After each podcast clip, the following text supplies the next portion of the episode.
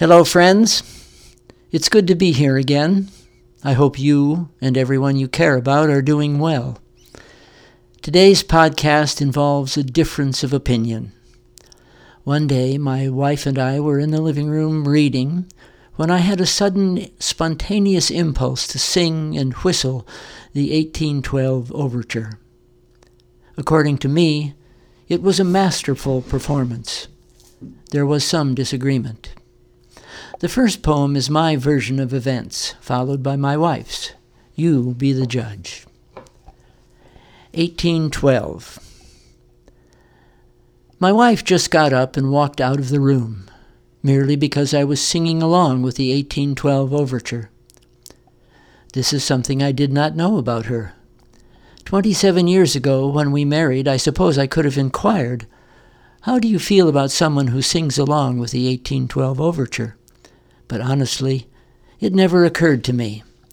This was the first time in 27 years that, in the presence of another person, I have sung along with the 1812 overture I did not miss a note, did not miss a beat, and was feeling quite pleased with myself as the cannons boomed, the gleaming horns, oh yes, I could see them shining in my mind's eye, rang to the highest heavens, and my pitch perfect voice soared along with them, until my wife abruptly stood up from the chair where she was reading and made a swift exit.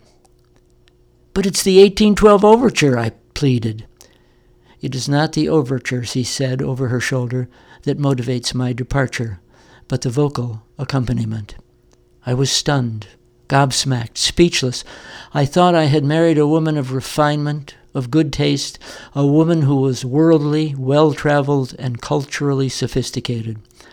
A woman who appreciated a stirring performance of a great classical music, and a husband ever ready to fire up his peerless baritone and join in the fun. And now, Cynthia Whitman Bradley will give her response. I am sitting in our yellow rocking chair by the window, which I do every day, reading intently about China's eradication of deep poverty. And my husband starts whistling in the shrillest possible tone the 1812 overture. Between phrases, he sings with ecstasy and then returns to whistling.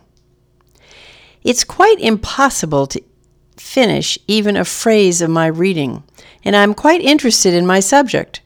I cover my ears and try to read, and he just doesn't get the hint. So I get up and retreat to another room, leaving him entranced by his musical repartee. All right, there it is, friends. Thank you for listening to both of us. I won't ask you to reveal which side you're on. I am on my way out now to the backyard to sing a little Rachmaninoff or maybe whistle some Stravinsky. Das Vidanya until next time.